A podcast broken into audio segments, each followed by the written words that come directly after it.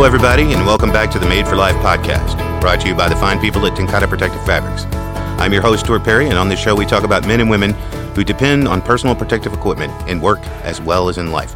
It's been a while since we've seen you, but it's good to be back, and today I've got a very special guest. Uh, we talk a lot about uh, the men and women that face certain challenges on the job. We've talked to some firefighters, electrical workers, and today I thought we'd get another class of uh, first responder in. We're going to talk today about law enforcement officers. So my guest today is uh, Daniel Putnam. Danny, how are you? I'm doing well. How about yourself? I'm doing good. It's good to have you on. Thanks for joining me. I really appreciate it. Of course, of course. Now, Danny, uh, I understand that now you are a, a, detective with a with a title that said, well, one of your certifications uh, I, caught me as funny when I was looking at your LinkedIn. Certified Economic Crime Forensic Examiner. That's a CECFE. Now, what exactly does that mean? You're, I'm assuming you're looking for guys uh, that would commit fraud in some way, right?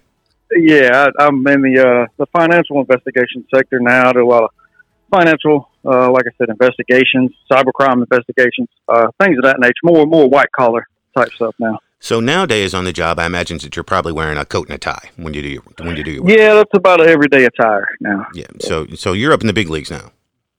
I wouldn't I wouldn't necessarily classify as big leagues, but yeah, it's a little different than than what you would think of as a, a normal patrol officer or a, uh, an officer, you know, wearing a, a, a uniform. Yes. So. What uh, do, do, I don't know if we mentioned yet. What department are you with? I'm with the uh, Bibb County Sheriff's Office, and that's in uh, Macon, Georgia. Macon, Georgia. Okay, so speaking, you just mentioned what a patrol officer would wear. Now, I imagine that when you first started your career in law enforcement, that you were just sort of a regular beat cop out on patrol, doing what all the regular cops do. Is that right? I was. I was. I did it for uh, for several years, and uh, like I said, I worked up to uh, field training officer, corporal in that position. I really enjoyed it, but there was uh, some some protective gear. I guess you could classify it. We did wear uh, obviously the protective vest, Kevlar vest. Uh, of course, now I'm issued a, another vest, and I, I still carry both of those with me. We do a lot of, uh, even though I'm white collar behind the desk, we still uh, conduct a lot of search warrants. Uh, we still conduct a lot of uh, just kind of escorting any type of uh, presidential candidates that may come in, uh, dignitaries, things of that nature that come in. So we still, I still put on the old suit every now and then just to kind of, you know, stay protected. I uh, guess you would say. Stay in touch with it. Stay in touch with the common man is what you're trying to say, right? The yeah, pretty much. Yeah. so let me ask you. Uh, I've noticed in in there's sort of a cross market phenomenon in the industries. For instance, I know that a lot of military fabrics are being put to use in special forces and, and law enforcement. And you, you hear a lot of people talk about the militar, militarization of the police force. Now, I'm not necessarily believing that that's 100% true, but in terms of the uniforms that the guys wear, aside from the tactical vests, uh, were they comfortable? Did you like them? Uh, they they were. We actually uh, when when I first came on, we were Macon police department, and uh, and our uniforms, I, I believe, were poly polyester type material, a little thinner and a little bit more breathable. Uh, and after a couple of years, we actually consolidated into one larger unit um, becoming the Macon Bibb Sheriff's Office. So I kind of went from a municipality of, of the city police to kind of a county sheriff's department. Uh, if people are familiar with Georgia, obviously the Savannah Chatham kind of merged. That's kind of what Macon Bibb did. Yeah. And uh, the uniforms we switched over then were a little thicker cotton, so it was mm-hmm. a little little harder, breathable material. So it it was definitely a little thicker, a little hotter when you're yeah. out on the street or out in the sun, especially in this Georgia heat. Yeah. Now, some of the threats you might face, aside from the more obvious ones when you're in danger, you know, obviously there's a risk to life and limb anytime you're out there enforcing the law. But let's say you reported to a crime scene and someone is injured. Of course, there's a danger, I guess, of bloodborne pathogens and things like that, right? That is correct. So, did you have any any measure of protection from the from what you were wearing, as apart from gloves or masks or anything like that? Uh, well, we were. I mean, uh, obviously, we carried uh, you know latex type gloves in our in our vehicle. Uh, there was several scenes that I responded to, and, and Macon being uh, I wouldn't say crime ridden, but I'd just say busy would be the term we'll use. Macon being as busy as it is, there were several crime scenes that I did respond to that there was a lot of blood. Uh, there was some some life saving type you know situations that you had to get down, CPR things of that nature. Yep. So you would be you know, come in contact with, with blood, you would be covered in blood. Wow. And at, in those times, you don't have really time to, to stop, open your trunk, put your latex gloves on, and go from there. So, sure. uh, as far as protective equipment from from uh, liquids, things like that, yeah. it, it, really wasn't nothing for us. You know what I'm saying? Yeah. There, there wasn't a whole lot out there. Yeah. So, uh, it's interesting that you've sort of run the gamut of, of your profession. You started out as a, like you said, just a regular patrol officer in a police department. And then when the merge happened, you, had you already worked your way up before then, or were you still just a, a patrolman when the merge happened? I was I was still a patrolman uh, at that time. That was in 2014, and uh, probably about a about a year after they, about six months after we consolidated, uh, I was transferred over to the CID uh, unit. Now, what does that mean? Tell us what that means. So, as a Central Investigation Division, I, I went into the property unit, and I at first worked property crimes. That's your normal burglaries, uh, entering autos, mm. uh, normal thefts. And then uh, there's a specialized unit within the property unit, and that's the financial crimes unit. And uh, and I've been on that for about four four to five years now.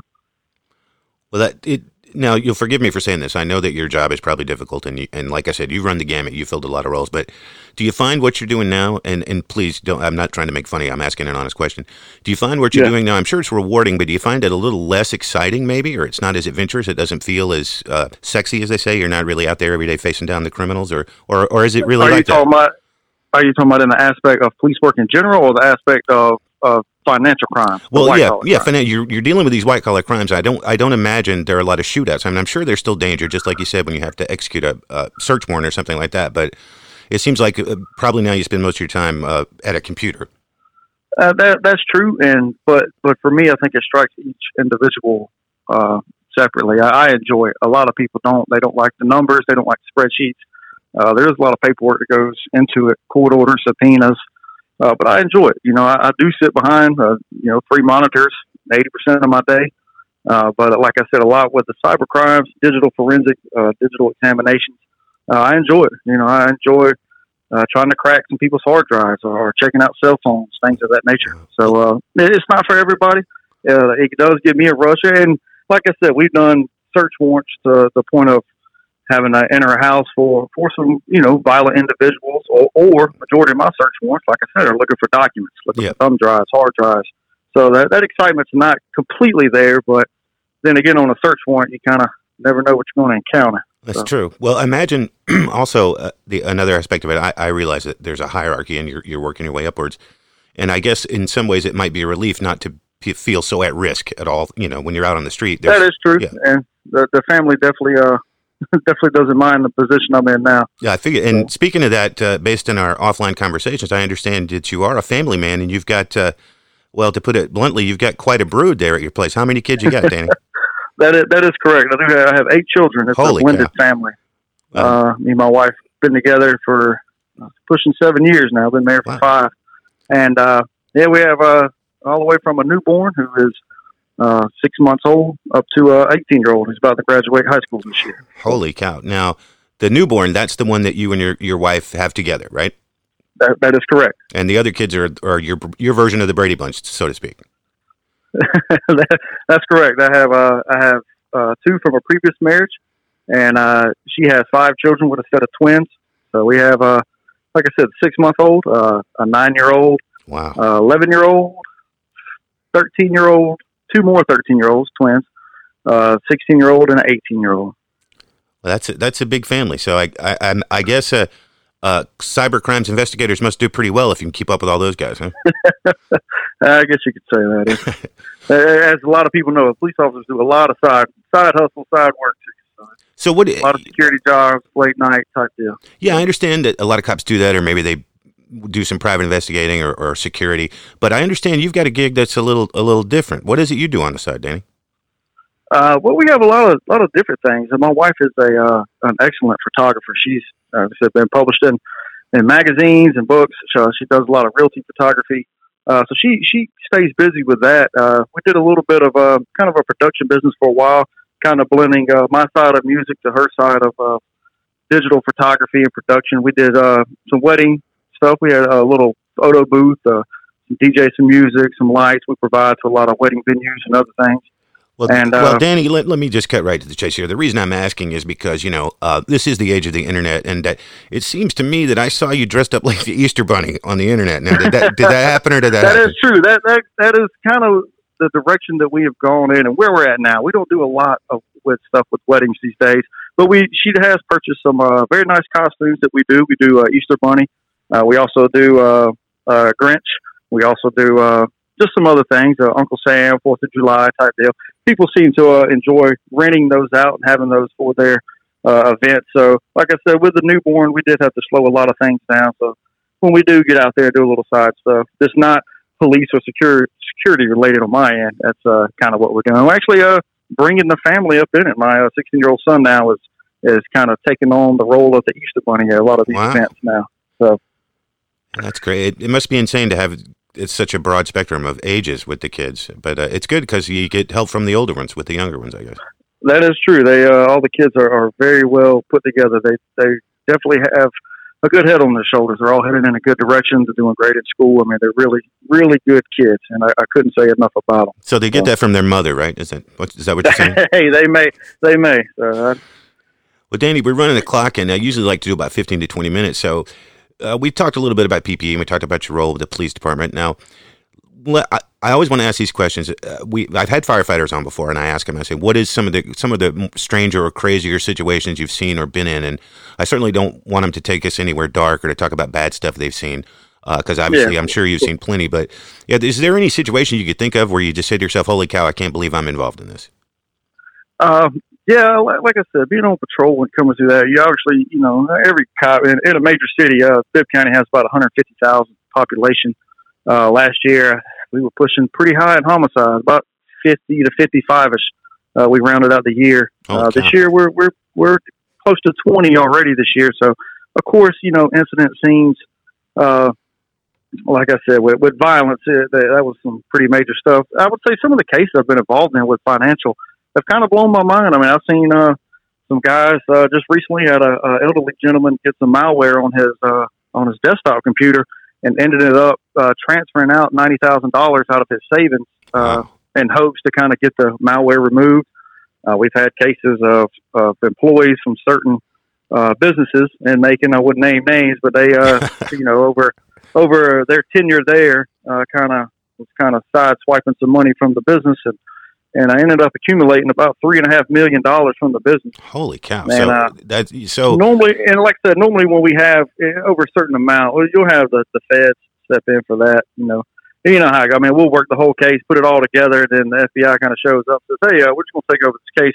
Appreciate all the files and all the hard work you did, and yeah. uh, we'll take it from here. So. Well, that, that's what I was about to say. In my mind, when I think of uh, for want of a better term, local law enforcement, which I think you would probably you think of yourself that way, yes? Yes, that's correct. So, when I think about you know these cyber crimes, uh, but I guess if they're happening locally, then the local police have to address it, right? Uh, that is true. When you look at the the statutes here in Georgia, uh, and a lot of other states kind of adopt it too, that uh, with identity fraud, identity theft, uh, financial transaction card fraud, things of that nature, it, there's really no jurisdictional bounds. I mean, if the victim is in Bibb County, then yeah, I could I could work the case. Uh, if it's on on the internet, as a lot of people know, the Internet of Things. Yeah, we'll we'll work the case. I'll, I'll track it down. I'll try to find your IP address. Uh, and then that's where it kind of goes back to a, lot of that stuff. Kind of bores people, but to me, the uh, I won't use the term as hacking, but uh, let's just say uh, penetration testing. I, mm-hmm. I enjoy that part of it of trying to locate some of these suspects, try to figure out where they are, now, and uh, and go from there. When you mentioned the FBI will come in now, when when when it's a federal investigation, excuse me, a federal investigation, I'm assuming that would in, in, involve, like, in, for instance, interstate commerce or interstate transmission of funds, where it becomes a federal crime. Yes. Yeah, that's true. Yes. Now, do you ever work with them, or do they just come in and swoop up all your information and say, "Have a good day. We'll uh, see you later"? Uh, it's kind of 50-50. Uh, we've had some cases they just come in and swoop it up. We've had some cases that that you know we'll have a liaison come work with us. Uh, we also work have a liaison with the ATF, uh, with the U.S. Marshal's office. So kind of work hand in hand with with all the agencies uh, fairly well. Uh, normally, if it's something GBI handles, they're they're normally kind of on their own. You know, they can handle pretty much everything. Uh, but mostly, if they're not taking over the case, they're just there to assist. Yeah. So, and, and being in Bibb County, I mean, we've handled some some pretty pretty major cases. Well, let me let me go Hollywood here on you. Let me ask you this: What's your biggest collar? Oh, and I had a I had a guy several years ago, and he he was probably one of the smartest guys I locked. He uh, he was from Indiana, and uh, he came down here, and he was just into identity theft, and uh, he was doing a lot of a lot of work, and a lot of his uh, I guess activity was done on the dark web and the deep web, and uh, he knew how to do a lot of things. I mean, he was using people's identities, and he was uh, making purchases, having stuff delivered to his mother's house from China, uh, ordering furniture, renting out apartments, buying cars, uh, to the point that it, it it intrigued me, you know. And I actually I got to a point that I had enough to arrest but it kind of got to a point that I actually was studying this guy to see kind of what he was doing and what his next move was. Uh, when he when he finally did get locked up, I actually brought him up to the office and put a computer in front of him and said, "Hey, show me, show me how you did some of this stuff. I would like to know." And he did. He obliged me and and showed me a few things. But uh, his, his kind of scheme from the get go, just just on a street type hustle, is that uh, he would actually uh, get drugs, and I would say like methamphetamine, but he would not use the drugs. And he would find people who use the drugs, drug users, and he would have them go out and steal mail out of people's mailboxes and bring the mail to him and he would distribute the drugs to them for the mail in exchange. Mm. And he and he created a, a very very large database of uh, identities, uh, personal information, uh, by just that simple means of, of drug distribution. And uh, but his work online and his work uh, on the computer was was very intriguing. He was a very smart individual. Wow, so, that sounds nuts. Let me ask this question: If he has people pilfering the U.S. mails, isn't that a federal crime? Uh, it is, it is, uh, but you at that point, it kind of it kind of depends on who wants to work the case. Uh, you know, the po- we work very closely with the U.S. Postal Inspector, and they they are the ones that normally take over those cases and uh, present those in uh, federal court. But uh, it, it just kind of depends. Like I said, in that instance, I, can't specifically remember. That was five, six, seven, eight years ago. That they probably did take over those uh, charges, and mm-hmm. I just kept the charges on the individual uh, that I ended up locking up. But uh, but yeah, you're correct. That that would be a federal charge. Yeah, that's a that's a strange kind of. You, you, I just don't think about that when I think about crime. I think about bank robbers and purse snatchers. I I just let me ask you this: if, if you if you had to give somebody some advice, if you said, hey, if I say, hey, Danny, what what's the best way that I can protect myself from this type of cybercrime? What would you say to me? Change your passwords. Change your passwords regularly. That's the uh, one of the biggest things. I've seen the news recently I believe uh, the social media website Facebook just had a, a, a leak, 500 million plus users. Holy cow! Uh, there's there's breaches all the time. I mean, LinkedIn's been breached. Uh, that was a major breach a while back. So it's just good to, to change your passwords. I mean, you hear of everything from a former presidents getting their Twitters hacked uh, to you know people getting their their bank account get locked. I mean, it's very easy. I mean, a, a, a general uh, student, uh, even ethical hacking, somebody who knew a little bit about Kali Linux or, or something about penetration testing, they could get your information if they wanted to. You know what I'm saying? So yeah, yeah. definitely, definitely change your passwords and be, be wary of that.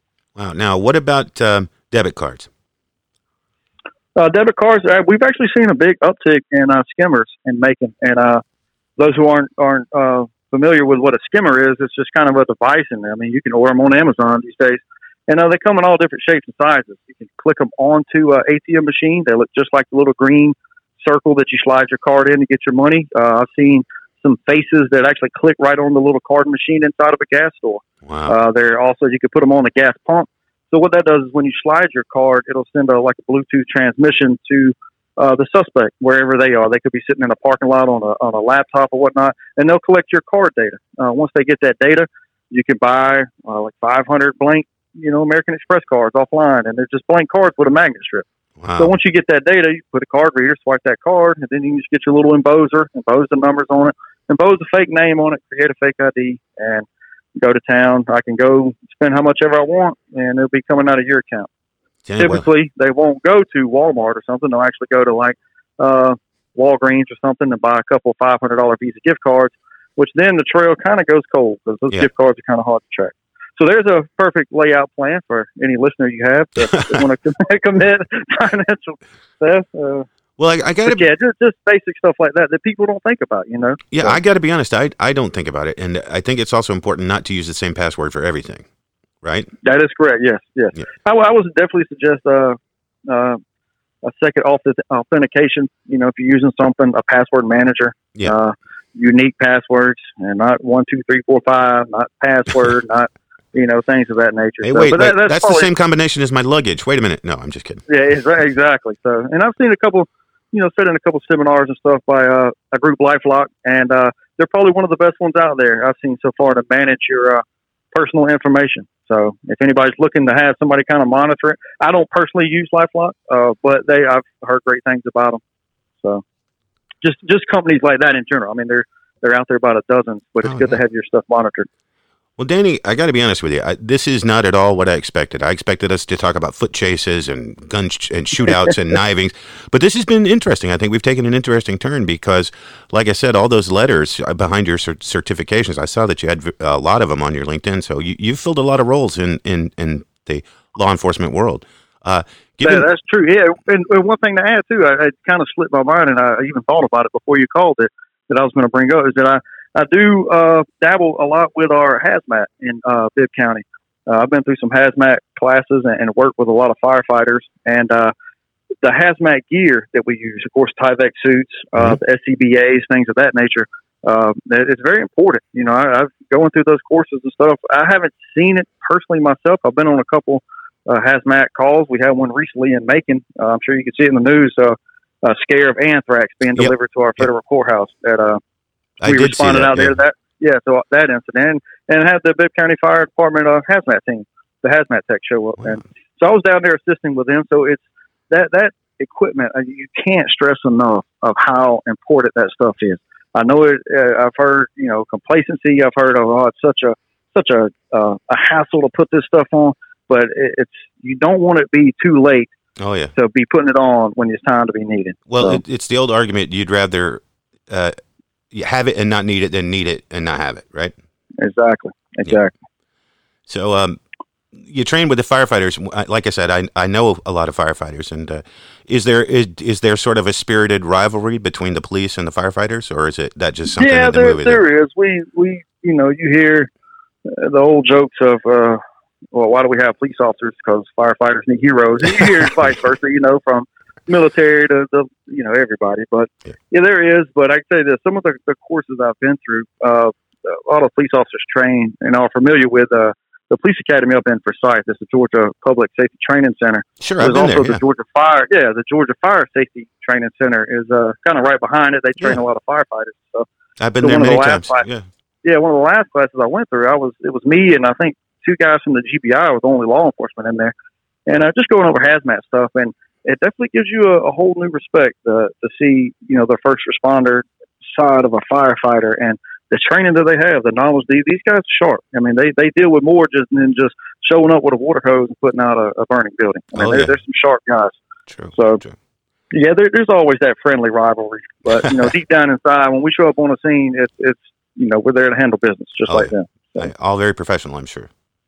Oh yeah, of course. Well, Danny, Of we're running about 22 minutes, so this, this is a pretty long show, but I think it's been a very interesting one. And uh, you've given Yeah, me some valuable enjoyed it. insight, some things that I had never thought of. And I want to thank you very much for coming on. I appreciate it. Well, I definitely uh, appreciate you having me today. Yeah, and I heard you got some guests coming over, so I know you got to go. So uh, we're going to go ahead and wrap it yeah, up. I was I was literally about to sit down and and read a book, and, I had some guests coming over. So, Okay. but uh, yeah, I definitely appreciate talking with a uh, a witty brain like yourself today, Mr. Oh, Perry. So thank you. I- I appreciate it, Danny. And listen, uh, uh, you just hang on, and I'll close the show, and then we'll have a couple of words after we get off the air. But uh, thank you for coming on. And once again, everybody, thanks for tuning in to the Made for Life podcast. Uh, this is going to be airing pretty soon, so I look forward to you guys getting to hear it. And thanks again, Danny Putnam, for being on. Remember, it's the Made for Life podcast, brought to you by brought to you by the good people at TenCate Protective Fabrics.